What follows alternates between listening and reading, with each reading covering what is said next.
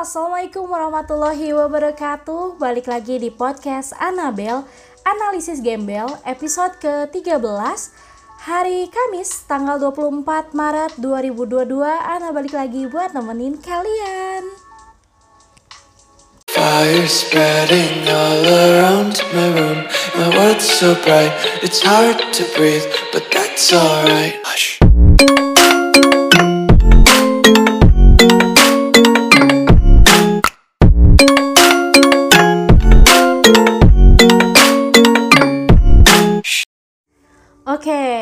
podcast ke-13 ini bisa dikatakan ini sebagai podcast comeback ya. Karena terakhir itu Ana bikin podcast di tanggal 31 Desember 2019 dan podcastnya itu judulnya pamit.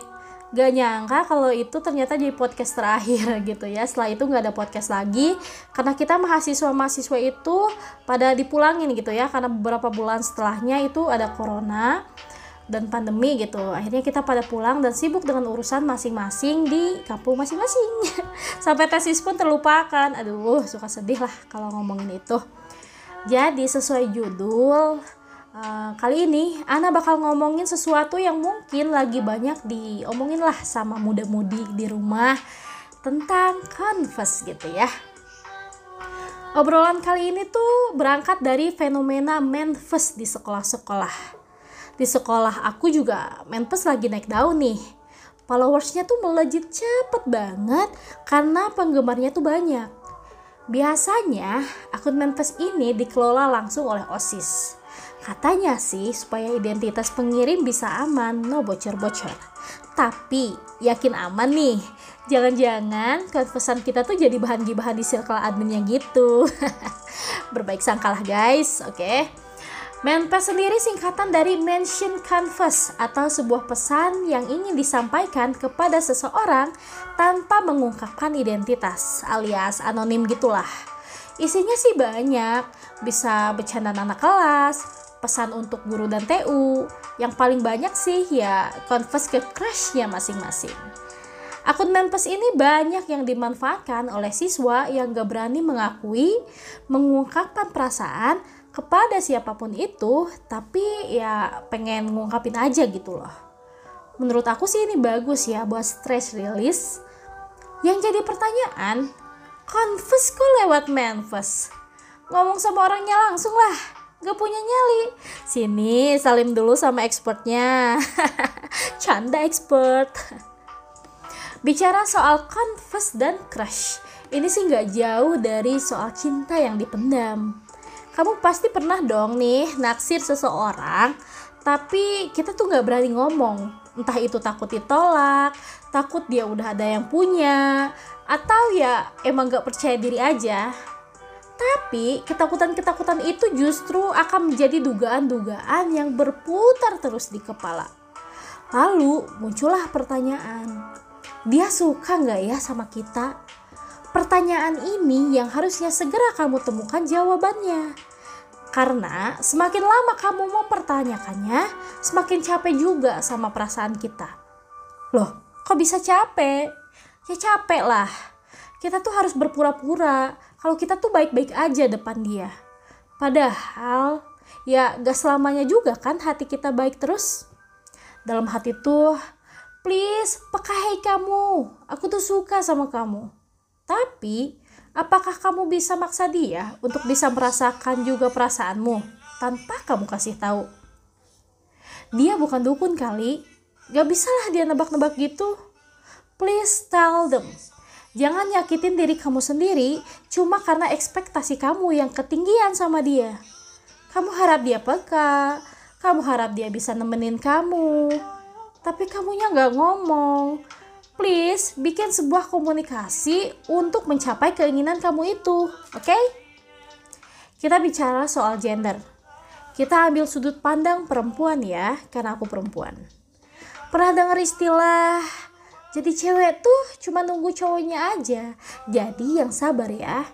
Gak, gak bisa relate sih kalau di zaman sekarang. Stigma tersebut harus kita ubah karena apa? Semua orang tuh punya hak yang sama dalam memilih Begitupun dengan soal pengungkapan perasaan. Gak ada tuh sekarang mah.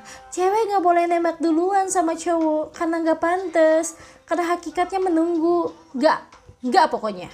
Kalau kamu suka, gak ada salahnya kok kamu ungkapin duluan. As long as kamu percaya diri.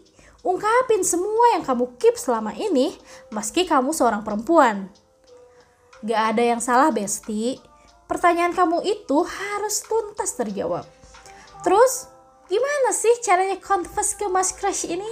Oke, tenang tenang tenang. Aku bakal kasih tutorial confess.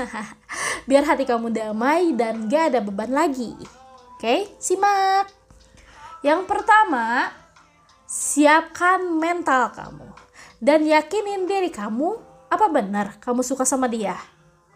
Yang kedua, turunin semua ekspektasi kamu netralin hati kamu dan buat semuanya jadi ringan.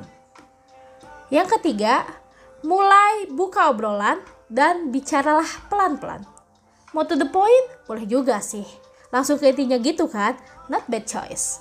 Tapi ingat satu hal, berharap untuk mendapat sebuah jawaban itu adalah salah.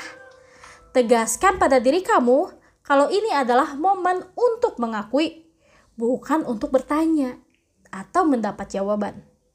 Nomor 4, lihat respon dia.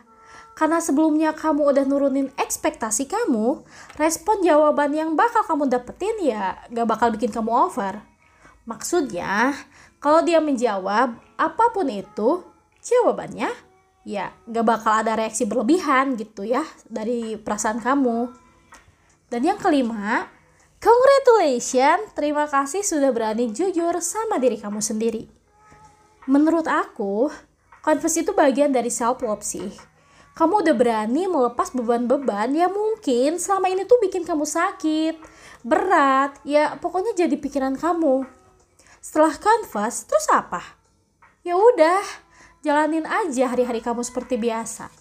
Gak perlu ada yang berubah Kalaupun karena konfes ini justru bikin kamu ada di posisi yang selama ini kamu mau, misalnya kalian jadian nih, ya jalanin aja next chapter kehidupan kamu dengan rasa syukur. Kalaupun belum ada respon baik, ya setidaknya kamu udah gak penasaran lagi dong sama perasaan dia. Tetap semangat karena kamu pemenangnya bisa ngalahin semua ego dalam diri kamu sendiri. Ya guys ya. Segitu aja dulu kali ya bahasan kali ini next time ngomongin apa ya. See you the next episode. Dadah!